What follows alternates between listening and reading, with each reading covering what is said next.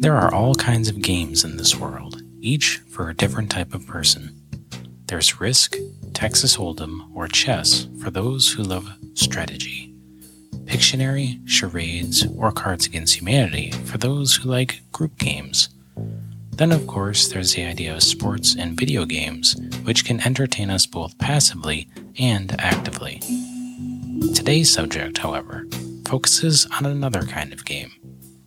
One that mixes less things like fun, one in which the player paranoidally walks a line between sanity and safety in a game like no other. Paranoidally walks a line between sanity and safety in a game like no other. So if you're like me and you enjoy film and the impact and emotions they convey, then grab a glass of your preferred liquid and join me for the next little while. For me, that's a glass of Buffalo Trace from our friends in Kentucky.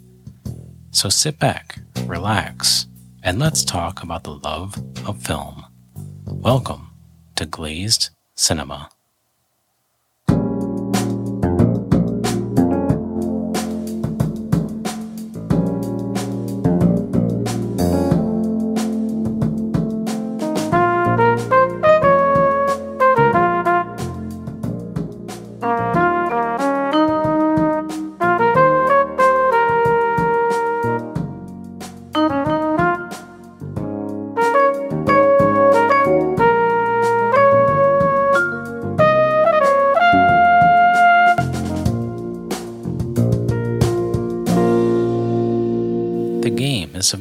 Directed by one of my favorite directors, David Fincher. As a psychological thriller, the story itself has a lot of twists and turns, but the general plot is this A millionaire named Nicholas Van Orton receives a birthday gift from his brother Conrad. It's a voucher for a game from a company called CRS, or Consumer Recreation Services. Once the game begins, so does an experience unlike any other.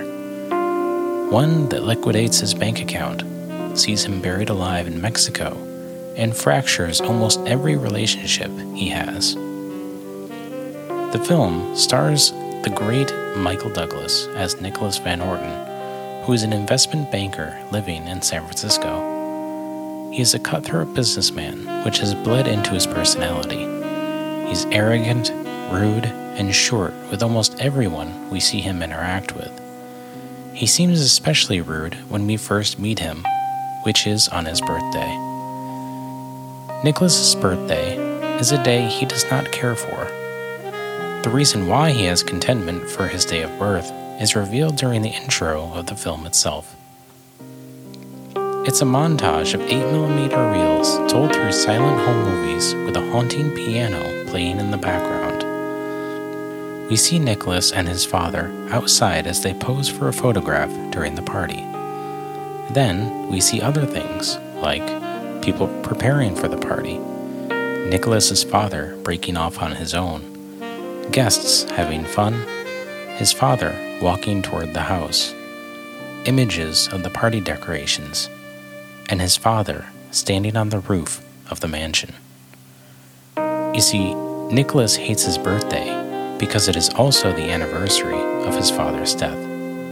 This year in particular puts him at 48, the same age his father was when he died.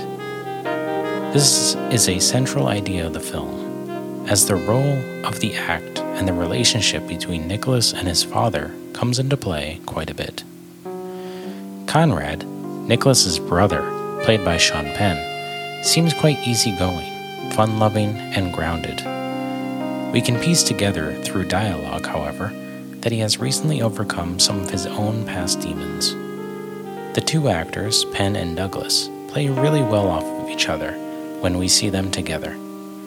Despite their personality differences, there's mutual love and care between them, even though it may be hard to tell beneath Nicholas's callous exterior. Another important character to the film is Christine, played by Deborah Kara Unger, who we meet at a restaurant. Nicholas is meeting Conrad for dinner, but when Conrad doesn't show up, Nicholas gets up to leave. A waitress then crashes into him, spilling beverages all over. This accident begins their spiral into an adventure that neither of them will ever forget. The adventure they embark on is quite the roller coaster ride that sees us descending at a fast rate for most of the experience. The highs are less high and more like plateaus or reprieves throughout the journey. It's my favorite psychological thriller and is done extremely well, at least in my opinion. The film is shot quite wonderfully as well, and has a lot of character with each scene portrayed. I love dark things, and that's probably another reason why I love the game. The scenes themselves play with lighting and shadows beautifully. Not much is really bright throughout the film, and it does so much for the mood and emotions throughout. The paranoia, fear, stress, and danger feels all the more tangible. I love the scenes like in the lounge within the beginning of the film where Nicholas gets some insight into CRS from a couple gentlemen who have previously played. One of them quotes a Bible verse and cryptically explains what the game is about, which adds more questions than answers for an inquiring mind. In fairness to him, though, it is a little hard to explain something like the game. There are so many sequences that I love in this film, but talking about them all would pretty much nullify any reason for you to tune in. So I'll only talk about a couple. The rest, I'll leave to you. One of my favorite sequences is fairly early on in the film. Nicholas is on his way home from playing squash and pulls up to the gate of his home. The metal barrier opens, beckoning him in like a book opening to reveal the secrets within its pages. Driving through, we see his abode from afar, and as we round the fountain in the middle of the drive, we get a close up of his front bumper until he suddenly stops. Nicholas looks through his windshield, craning his neck to see something on the ground in front of him. The camera on the ground now, looking at the car, pans left as we see the lower half of a body and red pants. The camera, continuing, reveals a black coat covering the upper half. We then get a great shot of Douglas's face through the windshield, reflections of water from the fountain dancing on the glass, and then flashes of his father in the same position as the body that lay before him. Getting out of the car, he slowly walks forward and squats down next to the body. He flinches, but does eventually reach forward, turning the figure to reveal a white wooden clown. Bringing the clown inside, he swings the legs around in the light from his headlights and sits it down on a nearby chair. He then reaches in its mouth and pulls out a red piece of fabric. As he begins to pull, a lone piano note rhythmically calls out like drips from a faucet. He pulls and pulls, and much like a magic trick, it seems never ending, until a key is finally revealed at the other end. As he holds up the key, we can see the letters CRS on the side. After a cut, we hear a news anchor on the TV as Nicholas is sitting in his living room with his dinner on the table in front of him. He's eyeballing the clown, clearly wondering what its deal is. Walking over to the clown, he begins tinkering with its collar, clearly searching for something. The TV has a rush of static, and the news anchor says, quote, But what does that matter to a bloated millionaire fat cat like you? End quote. Nicholas eyes the anchor with a puzzled look as the news picks back up to the regular programming. Returning to the clown, he begins sticking a butter knife in its mouth, trying to see if there's anything else inside. Soon, we return to the anchor as he says, quote, reports that Nicholas Van Orton has sneezed, end quote. Now, standing at attention and whirling around to look at the TV, the anchor again sounds off Quote, Are you going to spend the rest of the evening prying at that clown's mouth? End quote. Stammering, Nicholas struggles to find a retort, to which the anchor states, quote, It's frustrating for me if you don't pay attention. End quote. Nicholas, looking suspicious and confused, asks the logical question, What is this? The anchor, straightening his back, responds, quote, This is your game, Nicholas, and welcome to it. I'm here to let you in on a few ground rules. You received your very first key, and others will follow. You never know where you'll find them or how you'll need to use them, so keep your eyes open. This bizarre encounter begins a wild ride that will question Nicholas's sanity and blend reality with fantasy. I love everything about this sequence the lighting, the set decor, the acting, it's all just wonderful. I especially love the mood. It's all a bit, bit puzzling and intriguing in the best ways. Another thing that I've always appreciated about the scene is how things are intertwined here. Nicholas's personal space in the form of his living room are entwined with his workspace as he listens to financial news, which is clearly reflected in his job as an investment banker. He is also entwined with his father by the way of the clown, clearly drawing a line between his father's suicide and present day. My favorite thing about this scene, though, is the news anchor. I always smile when, when he begins talking. It's such a cool concept, and Fincher absolutely nailed the execution. I read that in the role of the news anchor, he actually wanted a CNN anchor to take the position However, because of contractual obligations, he was unable to do so. So he found the actor that plays the role, and what a fit that was. Probably my favorite sequence, however, is when Nicholas returns home from a meeting with his lawyer. We see him open the screen door of the front entrance, the camera looking outward as he enters, his home shrouded in darkness. As he shuts the door behind him, we hear what sounds like someone over the phone say, Hello? Calling for his housekeeper, Ilsa, he reaches for the light switch, which looks to be exposed. His fingers touch the hole in the wall, and sparks shoot out with a blast of white light. Waving his hand in pain, he curses the electricity surge and gingerly steps forward. Hearing a busy signal, Nicholas reaches for the phone in the darkness. Bringing the speaker to his ear, the rhythmic dial tone stops. Silence takes over as we hear the sound of footsteps echo from within the house. He opens the briefcase, raising a revolver up in fear. Walking forward, he announces, I have a gun. Wiping his sweaty palms on his suit jacket, he continues onward into the belly of his house. Coming into a large hall, he turns every which way, checking every angle for possible danger. Tripping over some things on the floor, he stumbles as we hear things clank and clash from the collision. Without warning, a flood of black light turns on, and music slowly winds up. There's neon spray paint all over the walls, and Jefferson Airplane's White Rabbit plays loudly throughout the home. I love the emotion in this scene. It's so raw and real.